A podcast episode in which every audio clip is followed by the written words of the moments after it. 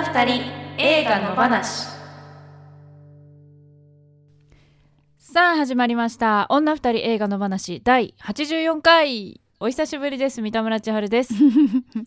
宇宙魔王です。この番組ではシンガーソングライターの私たち女二人が映画についてのお話に語っていきます。映画好きなあなたやこれから好きになるあなたも一緒に楽しくおしゃべりしましょはい。突然う、はい。突然帰ってきたみたいなさ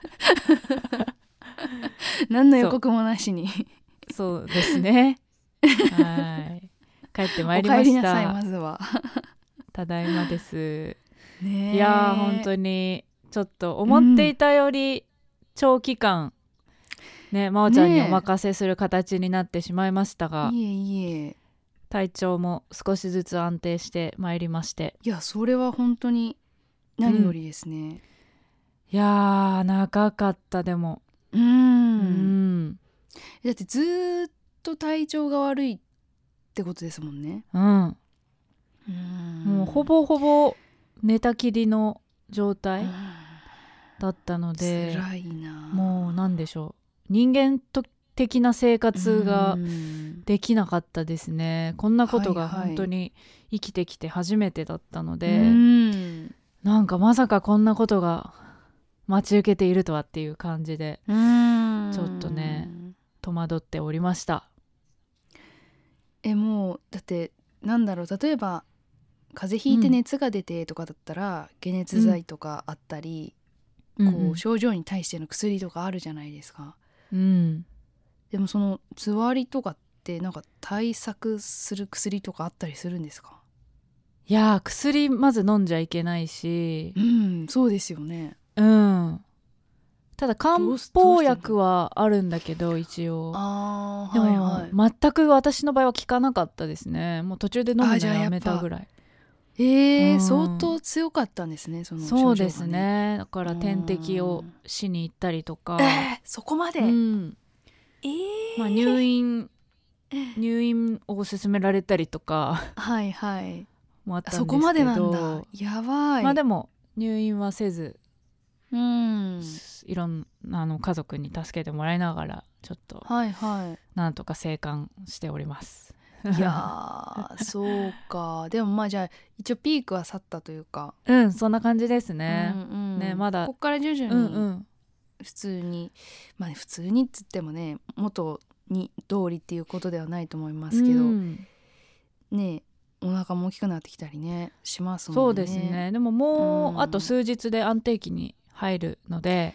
そうかそうか。なんかあれよあれよじゃないですか。そうですかね。もう自分的にはすごい長いか長いなって感じだけど多分ほんそうだよね。人、まあね。他の人からしたらね。うん。いやだって、うん。え半年前までだって何もいなかった。体に何もいなかったのに。そうですね。多分次会ったらえ？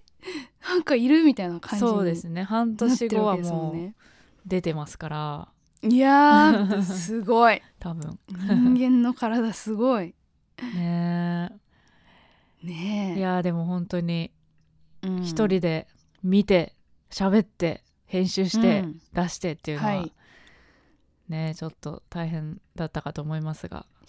いやいやいやまあねあのーそのなんていうんですか？一人でうん。こう誰に向かって喋ってるかわからない寂しさはあれど、まあ基本的には楽しく私はやってましたので、まあこっから何ねちょっと三田村さんに、うんうん。ちょっとずつ戻ってきてもらって。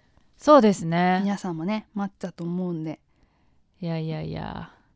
まあこの間もやっていきましょう。はい。はい、あのーポッドキャストの再生数のチェックとか、うん。メールのチェックとかは欠かさずしておりましたし、ありがとうございまおちゃんの一人喋りもちょっとうん。あの、体調もあって全部は聞けてないんですけど、うんうんうん。聞けるところは聞いたりとかもしてましたので、ありがとうございます。いえいえいえ。なんかね、うん。そうあのー再生回数もねうん。落ちることなくそうだよね。来てくれてるのでうんよかったなと。いやー。なんかでも、うん。ぼでもなんかそのランアップルのポッドキャストランキングいつも見てるやつ、うんうんうん見るとなんかそんなに急激に私たちの順位上がったりしてないじゃないですか。おー。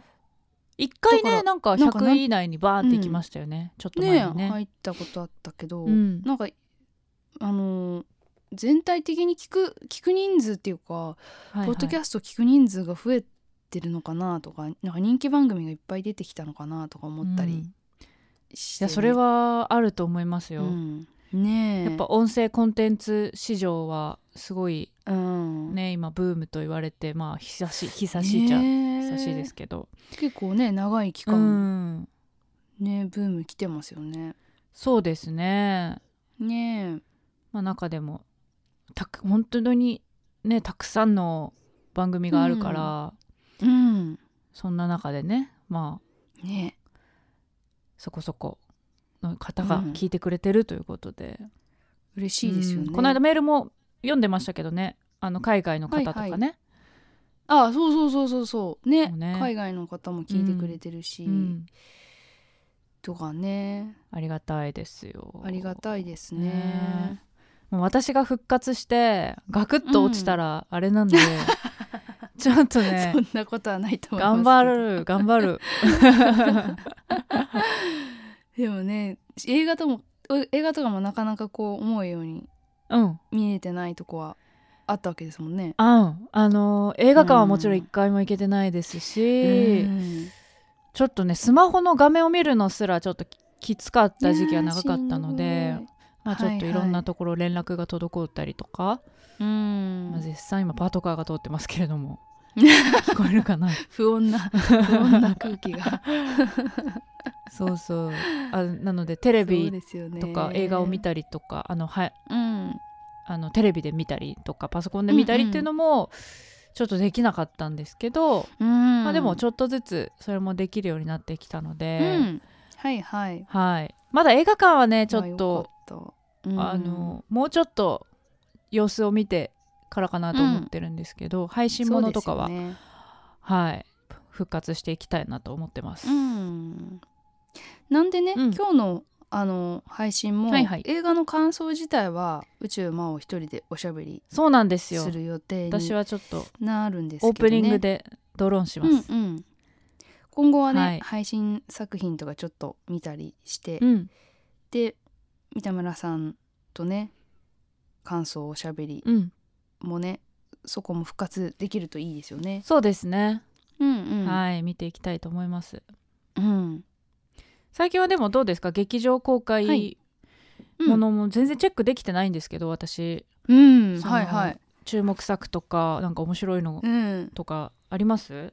たくさん。なんかね最近いやあのー私こう次何にしようかなとかって思う時に、うん。もう完全にそのやっぱあの三田村さんと相談することがなかったここ最近だったので、うんうん。日本映画っていうもののがちょっとこう目に入ってなかったとこがあってなんかそのあたりとか、もうあったりすんのかなと思いつつあんまりそこ見れてなかったりするんですが。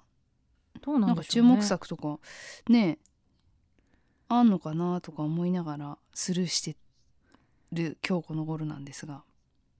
まあ話題だけで言ったらうん。岡田くんのあーはいはいはいはいはいはい。はいはいはい。なんだっけあれね。歳三燃えよ。はいはい。燃えよ剣剣はいはいはい。これね。とか？うんうんうんあうん。老後の資金があります。ああじゃあーそれもね。これはちょっと見たいんだ。守られなかった君たちへ。守らあーなんかそれも確かに話題テレビ CM まとかやってみましたよね。これまだやってんすよね、はいはい。はいそっか。でも邦画もありますねちょこちょこね。ね。あと印象としてはなんかホラー映画多くねっていうのが結構思ってあーそうなんですかね。てなんか最近ね、あのエミリさんもホラー映画チャンネルみたいな、うん。ねやすってるじゃないですか。ごいたくさん見てるよね。ね、うん。そうそうそれでそれでその印象もあるのか分かんないですけど、はいはい。結構劇場でもホラー映画やってんだなっていう人気が出て感じはしてるんですかね。どうなブーム的な、何なんすかね。うん。なんかこう去年の公開数に比べるとすごい増えたから、あー。これが多いのか少ないのかちょっと分かんない状態っていうかうんうん。あの渋滞してたものを今放出してる状態なのかこれが普通だったのか、ちょっと分かんないぐらいまあ結構多いなってい確う印象はありますよね。ようやくねいろいろ制ね限もなくなって、そうですようん。ね。そっかそっか。うん、ちょっと私もねまた多分、うん。もうちょっとしたら映画館にもね行けると思うのでうん、そしたはいはい。らまた、あのたくさん見に行きたいなと思います。うん、うん、その前にはまずはね、はい。配信からあそうですね。復。活っていう感じでね、はい。やっていきますか。はい。はい、じゃあ私はこの辺りで。わかりました。ね。あとはあとはお任せください。なんかビルドアガールもね、あの三田村さんどうかちょっと聞きたいなみたいな。なんていうこれかそうね、音楽評論家の話でしょ？そうそうそうっていう情報だけは入ってますけど。あとブックスマートのあのあそうそうそ主演っていう。うねだからなんかこの映画のね印象を語れたらいいなと思ったんですけども。ちょっとまたそのうち、うん。うん、はい。聞かせてください、はい。といったところで今日は一人で頑張っておしゃべりしはい。ます。じゃあちょっとはい。引き続きよろしくお願いします。はーい頑張ります。ということで三田村千春でした。また 来週も また来週もねね何かしらではい登場したいと思います。今後はねははいい、三田村さんも登場ということで、はい。じゃおつひとまずお疲れあはい様でした。あとはよろしくお願いします。はい、よろしくお願いします。はい女二人映画の話さあここからは宇宙魔王が一人で映画の感想を喋っていきます。毎週一つの作品を取り上げて語っていきます。今週の作品はコーキー・ゲドロイツ監督ビルドアガール。女が二人。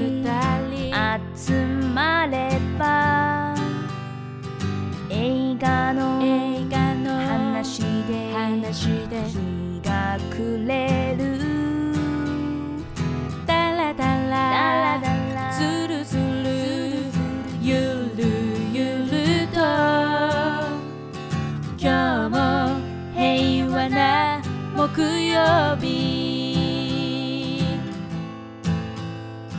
今日も平和な木曜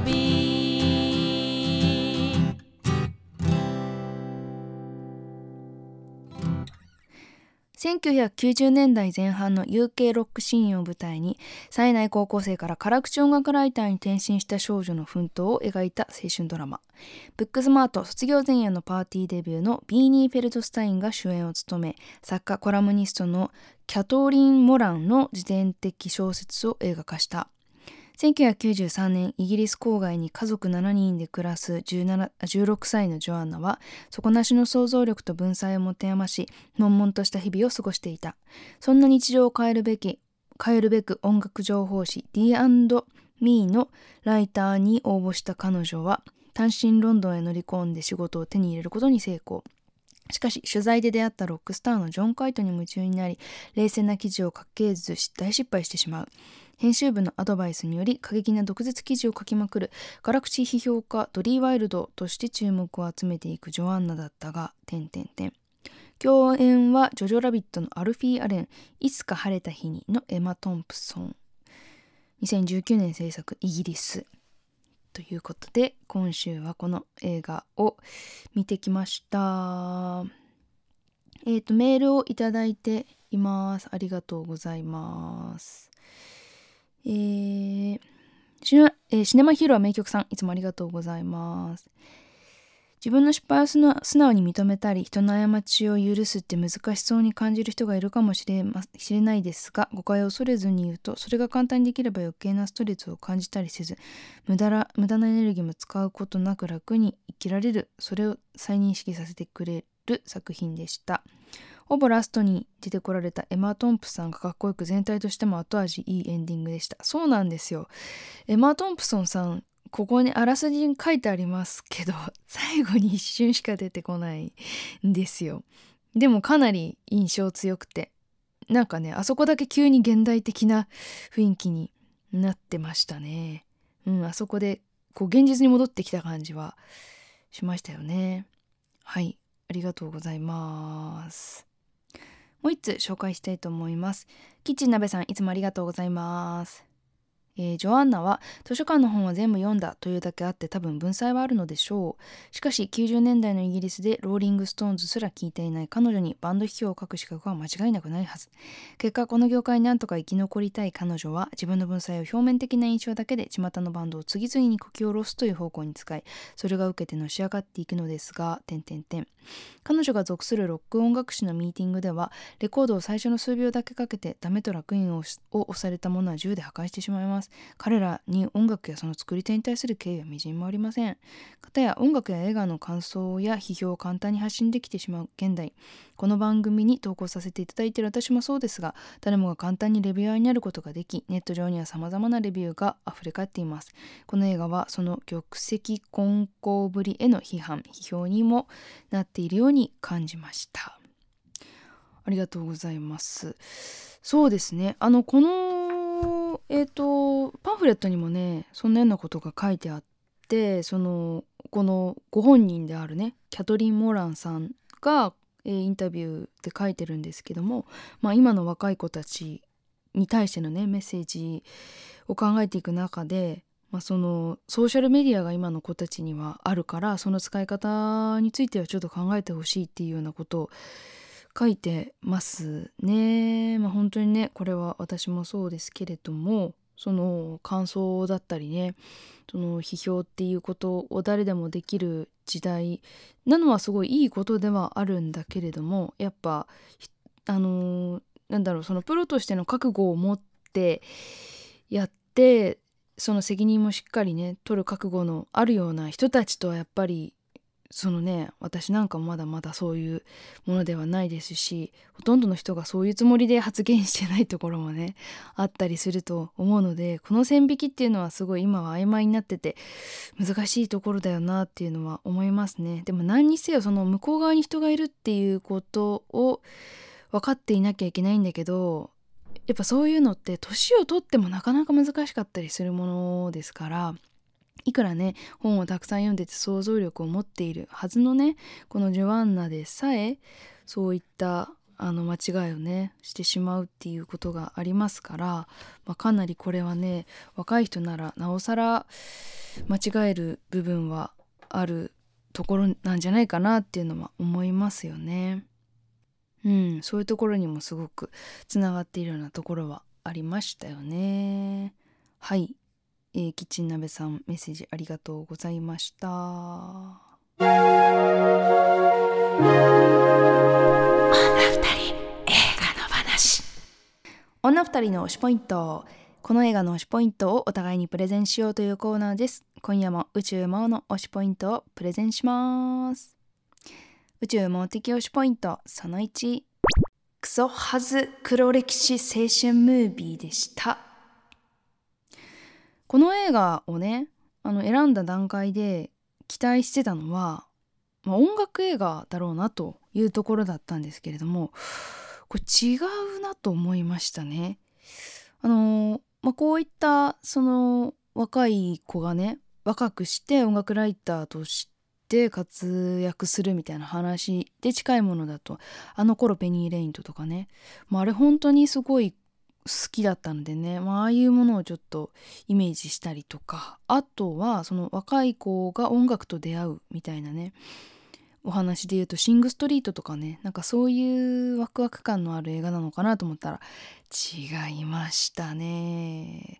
まあ、ストーリーとしてはね一人の女の子が、えー、音楽ライターという仕事にね挑戦することで、まあ、人生の失敗を繰り返してそれでも前向きに生きていこうみたいなねそういうメッセージのあるコメディ映画なんですけれどもまあその誰しもが経験したことのありますね、えー、とっても恥ずかしいマジで土に埋めたいみたいなそういう経験はあるじゃないですか。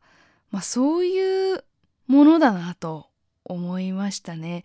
なんかこの映画見ててとても人事とは思えませんでしたね。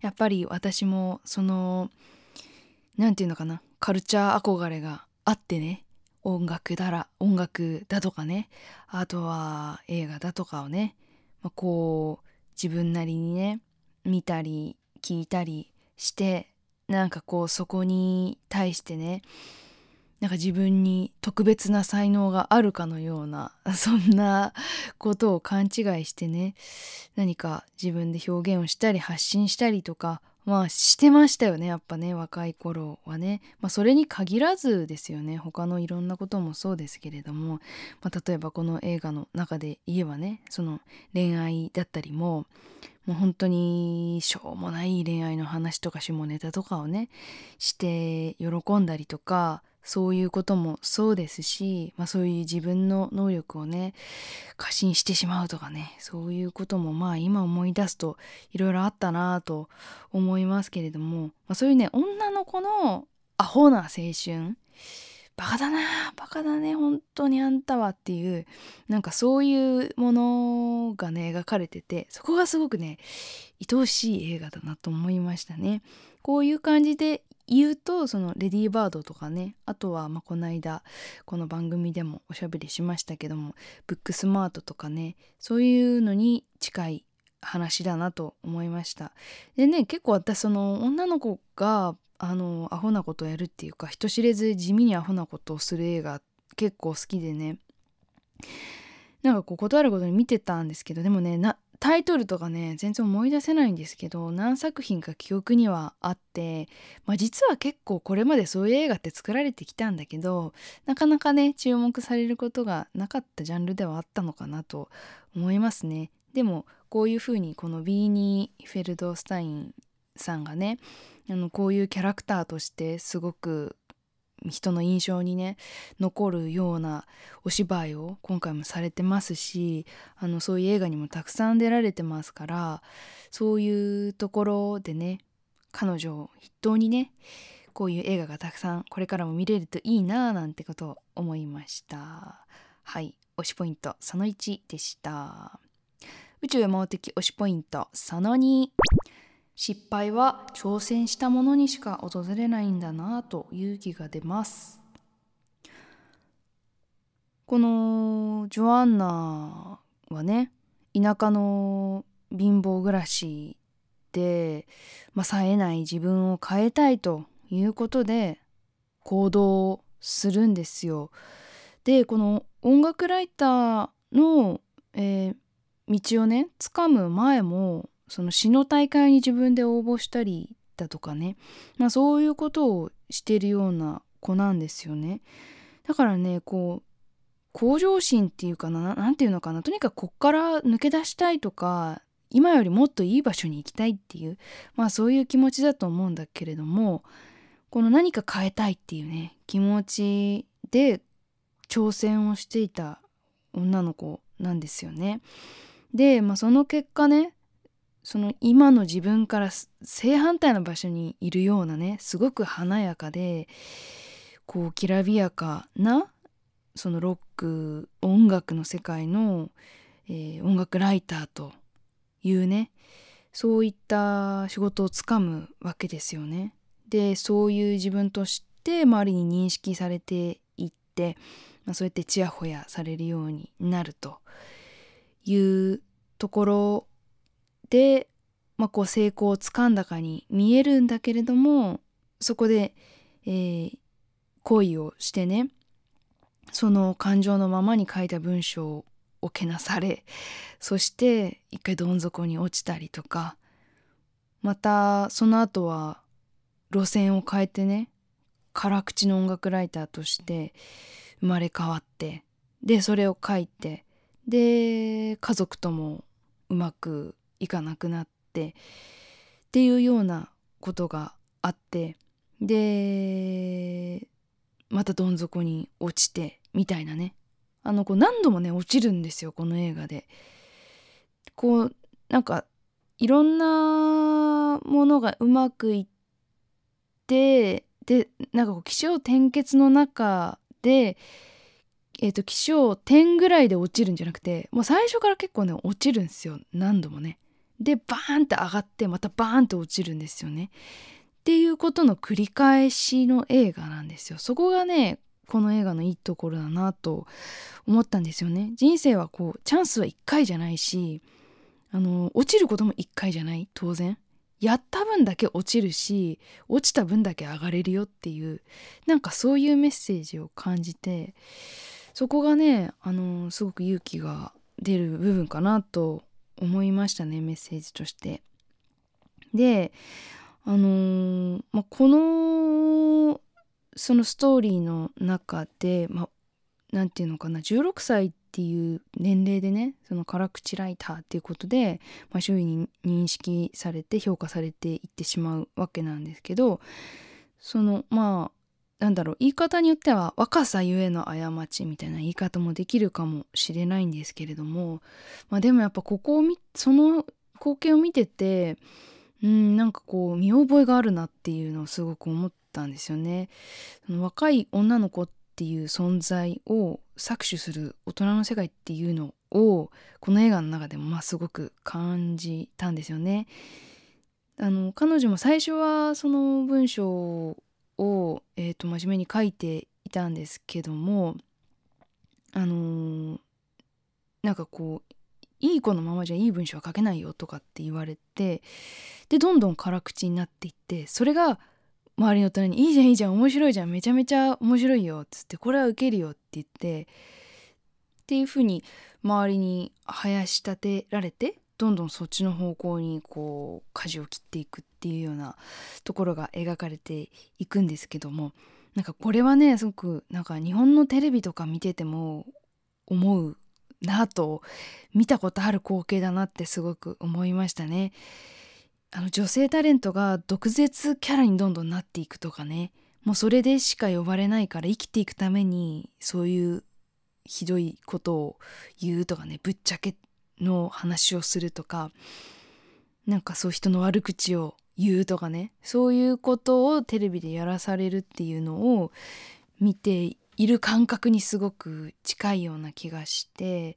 だからその若さゆえの失敗っていう風にくくられてるものの中には大人の悪巧みがね裏にはあったりするんじゃないかなってことをこの映画を見ててちょっとハッとしたところがあって、まあ、でね彼女も、まあ、そういうものの中であのあ自分がやりたかったことじゃないことを生きていくために選択してしまってたんだなっていうことに気づいて、まあ、自分自身のを大事にね自分をそう切り売りするようなことをしないで自分自身を大事に生きていきたいっていうようなねなんかそういうメッセージが最後の方にはあったので、まあ、そういうところででも苦労した若い人女の人もたくさんいたんじゃないかなというの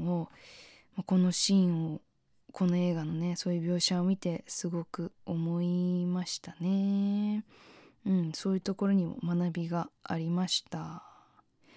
はい宇宙盲的推しポイントその2でした。二人の話今夜のコーナー監督への指針。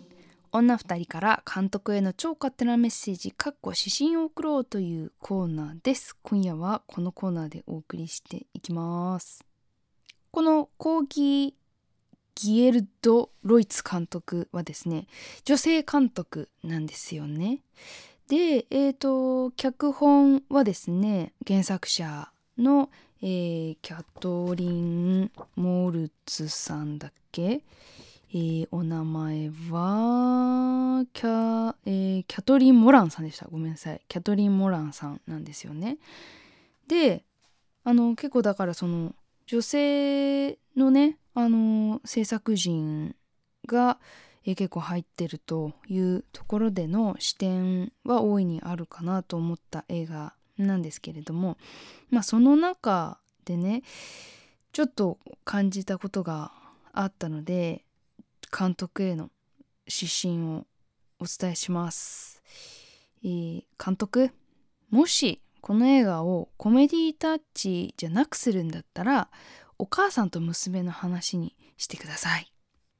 っていうのもですねえっと彼女がなぜ、まあ、こういう音楽ライターって仕事してるのかっていう話をするシーンが一瞬だけあってでお母さんを喜ばすためにやってるんだっていうような発言があったんですね。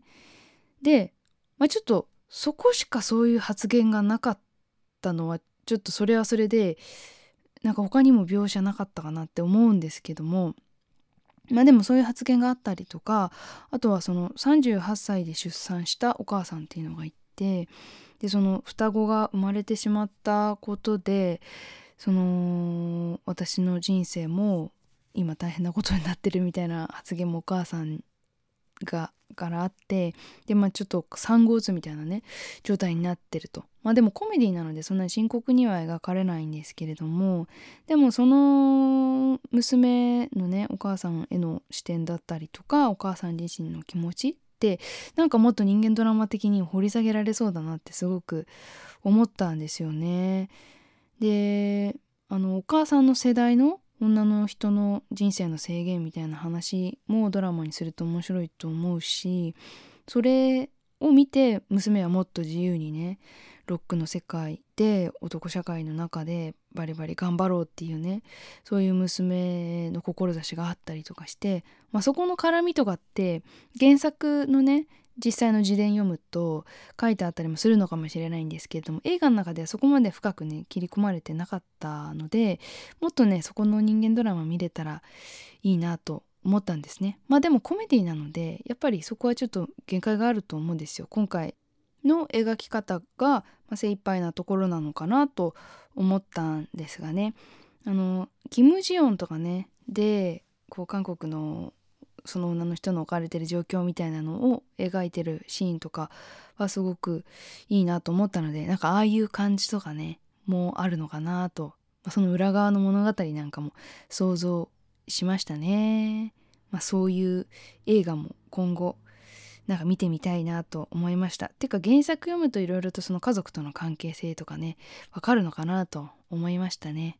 あのお父さんの人生とかもねすごい考えちゃうしね。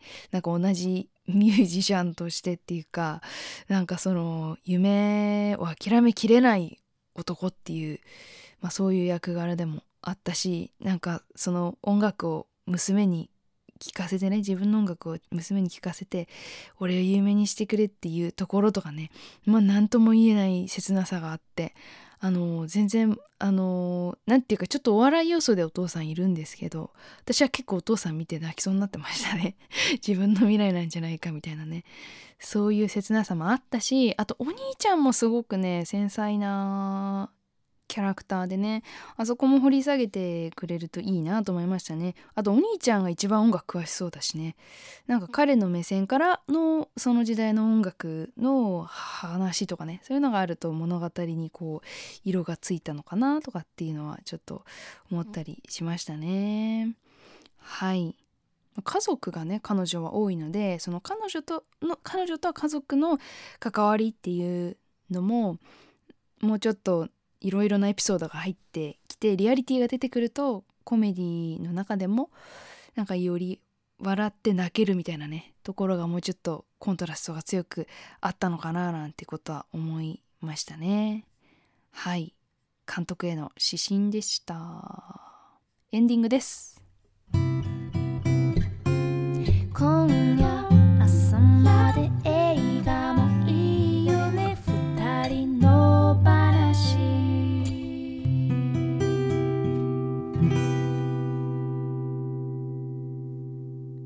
女二人映画の話。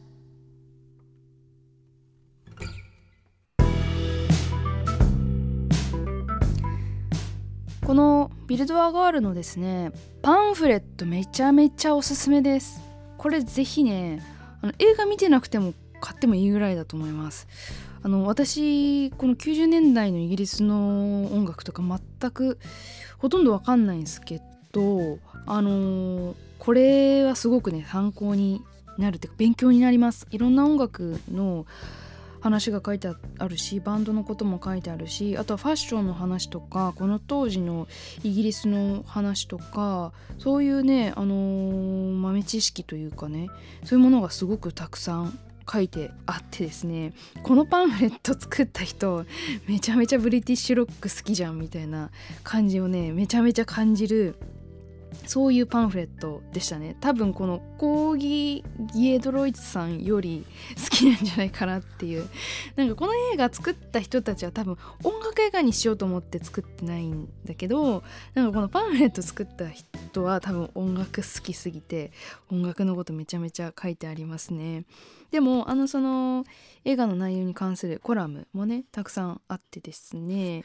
あの山崎まどかさんコラムニストの方ですけれども私すごい好きで、えー、山崎まどかさんのコラムもすごい素敵だったしあとは、えーと、ホフディランのね小宮山由紀さんとかもあのこの時代の音楽を聴いて育った人あのこういう時代の音楽に影響を受けたミュージシャンの人の話っていうのもすごくねいいなって思いましたしパンフレットすごい読み応えあったのでおすすめですね。私もこれでちょっとあのこの時代の音楽を勉強したいなと思いましたね。はい。という感じでした。今日はね三田村さんがオープニングだけ登場しましたけれども来週からは、えー、本編の方も、えー、映画一緒に見て一緒に感想をしゃべりすることになりましたので皆さんもぜひ、えー、映画見て私たちのおしゃべりに参加してもらえればなと思います。次回11月の11日の配信はですねえっ、ー、とネットフリックスのオリジナル映画を選びましたマイケル・マシューズ監督「ラブモンスターズ」です。これ三田村さんと2人で選んだんですけれども、まあ、ちょっと三田村さん復帰のね初回ですから、まあ、あまり重たい映画じゃないのにしようという感じでですね。ちょっと気軽に見られるような映画をっていうことでコメディを選んでみました。こちらネットフリックスの配信で見れますので皆さん見て、えー、ぜひこの配信聞いてもらえれば嬉しいです。はい。この番組ではあなたからの感想やご意見をお待ちしてます。この作品を扱ってほしい。などのリクエストも大歓迎ですし過去回の感想はいつでもお気軽に送ってください。メールを採用させていただいた方には2人の話ステッカーをお送りしますので住所と本名も忘れずにお願いします。メールアドレスは2人の話アットマーク Gmail.com です。この番組はポッドキャストと YouTube で聞けます。お好きな聞き方でどうぞ。YouTube の方はコメントやチャンネル登録グッドボタンをお願いします。Twitter と Instagram やってますのでフォローお願いします。感想は「ハッシュタグ二人の話」でつぶやいてください。